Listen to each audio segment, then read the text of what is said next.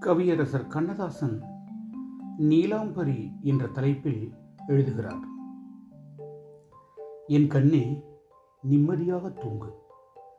ஆலமரங்களும் நாவல் மரங்களும் வளர்ந்து மண்டி கிடக்கும் பெரும் காட்டில் பறந்து கிடக்கும் புல்வெளியில் ஒரே ஒரு புல்லை மட்டும் யார் அடையாளம் கண்டுகொள்ளப் போகிறார்கள்? அதன் வேர்தான் அதை தாளாட்டியாக வேண்டும். என் கண்ணே நிம்மதியாக தூங்கு. வானம் மழையை தரும் நீ வளர. பனி துளியை தரும் உன்னை அலங்கரிக்க. நீண்ட நாட்கள் மழை இல்லாமல் நீ கருகி போக நேர்ந்தாலும் நேரலாம். ஆனாலும் நீ இப்போது பசுமையாக இருக்கிறாய். என் கண்ணே நிம்மதியாக தூங்கு. உனக்காக பிரெஞ்சு மன்னனின் அரண்மனையை நான் விலைக்கு வாங்கவில்லை. அழுவதற்கு நீ வாய் திறந்தவுடனே ஓடி வந்து அள்ளிக்கொள்ள தாதியர் இல்லை. மகாத்மாக்கள் வழக்கம் போல் அவதரிக்கும் சிறிய வீட்டிலேயே நீ அவதரித்திருக்கிறாய். வசதிகள் என்றால் என்ன என்று இப்போது உனக்கு தெரியாது. அது தெரிந்துவிட்டால் உனக்கு தூக்கம் வராது. ஆகவே இப்போது என் கண்ணே நிம்மதியாக தூங்கு. ஒரு நாள் நான் தான் தவறு செய்துவிட்டேன். ஒரு ஜீவனை பிறப்பித்து அலைக்கழிப்பதற்கு நான் காரணமாகிவிட்டேன். எனது பாவத்திற்கு சம்பளமாக இறைவன் உன்னை பிறப்பித்து விட்டான். நீ மூங்கிலாக வளர்ந்தால் ஒரு புல்லாங்குழல் ஆவாய். ஒரு புல்லாங்குழல் கிடைத்ததற்கு நான் காரணமா காரணக்கர்த்தா ஆவேன். என் பனித்துளி முத்தாக பரிணமித்தால் ஒரு மாலையில் நீ இடம்பெறுவாய் ஒரு முத்துக்கு நான் காரணமாவேன். நீ ஒரு பாம்பாக வளர்ந்தால் என்னையும் சாரை பாம்பு என்றுதான் உலகம் அழைக்கும். எப்படியோ நான் செய்த பாவத்திற்கு நீயும் நீ செய்ய போகும் பாவத்திற்கு நானும் பங்குதாரர்களாகிவிட்டோம். கால்கள் வளர்ந்து சாலை தெரிவதற்கு முன்னால் கண்கள் ஓய்வெடுத்துக் கொள்ளட்டும். என் கண்ணே நிம்மதியாக தூங்கும் ரணகலத்தில் ரோஜா பூவை தூக்கி போட்டுவிட்டு குதிரைகள் மிதிக்காமல் இருக்க வேண்டுமே என்று கவலைப்படுபவன் எவ்வளவு பெரிய முட்டாள். சாக்கடையில் பன்னீரை ஊற்றிவிட்டு அது வாசங்கெடாமல் இருக்க வேண்டுமே என்று கவலைப்படுபவன் எவ்வளவு பெரிய அறிவிலி.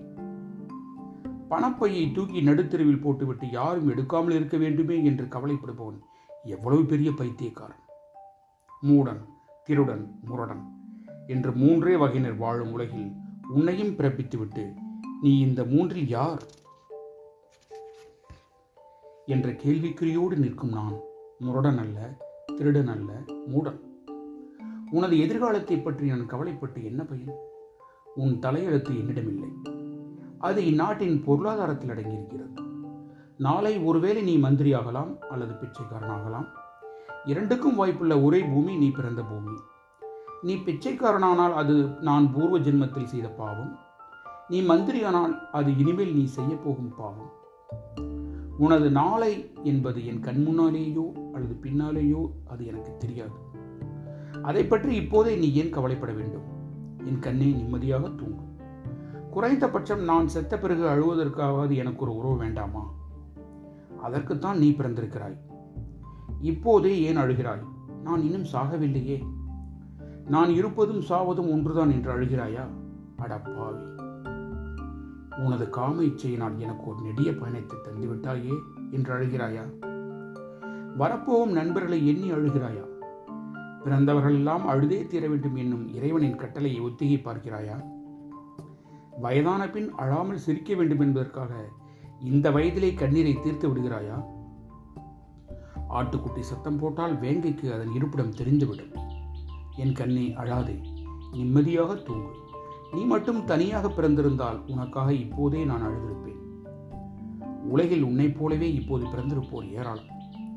அவர்களுக்கு வழங்குகிற மண்டை ஓட்டையோ யாசக பாத்திரத்தையோ தான் இறைவன் உனக்கு வழங்கப் போகிறான்.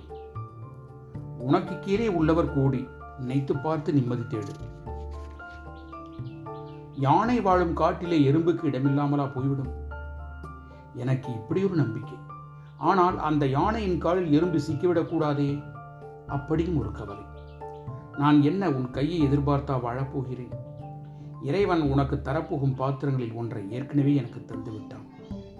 என்னவோ என் மீது கருணை வைத்து எனக்கு தந்த பாத்திரத்தை தங்க பாத்திரமாக தந்திருக்கிறான். உனக்கு எப்படியோ? உனக்கு நான் அதிகம் சொல்வதற்கு என்ன இருக்கிறது? கட்டி கொடுத்த சோறும் சொல்லிக் கொடுத்த புத்தியும் எவ்வளவு நாட்களுக்கு வரும்? உனது ஒவ்வொரு காலடி சுவட்டிலும் கிடைக்கும் அனுபவங்களை உனக்கு துணையாக வேண்டும். மகனே சபலத்தில் பிறந்த உனக்கு சலனத்தில் பிறந்த என் தாலாட்டு முடிவடையப் போகிறது. என் கண்ணே நிம்மதியாக தூங்கு. கவியரசர் கண்ணதாசன் அவர்களின் ஆழமான பொருள் புதிந்த வரிகள் நம்மை ஈர்த்து வேறொரு உலகத்திற்கு அழைத்து செல்கின்றன அல்லவா? படித்திருப்போம் ரசித்திருப்போம். நன்றி வணக்கம். அன்புடன் கவிஞர் சே. ஜெயக்குமார்.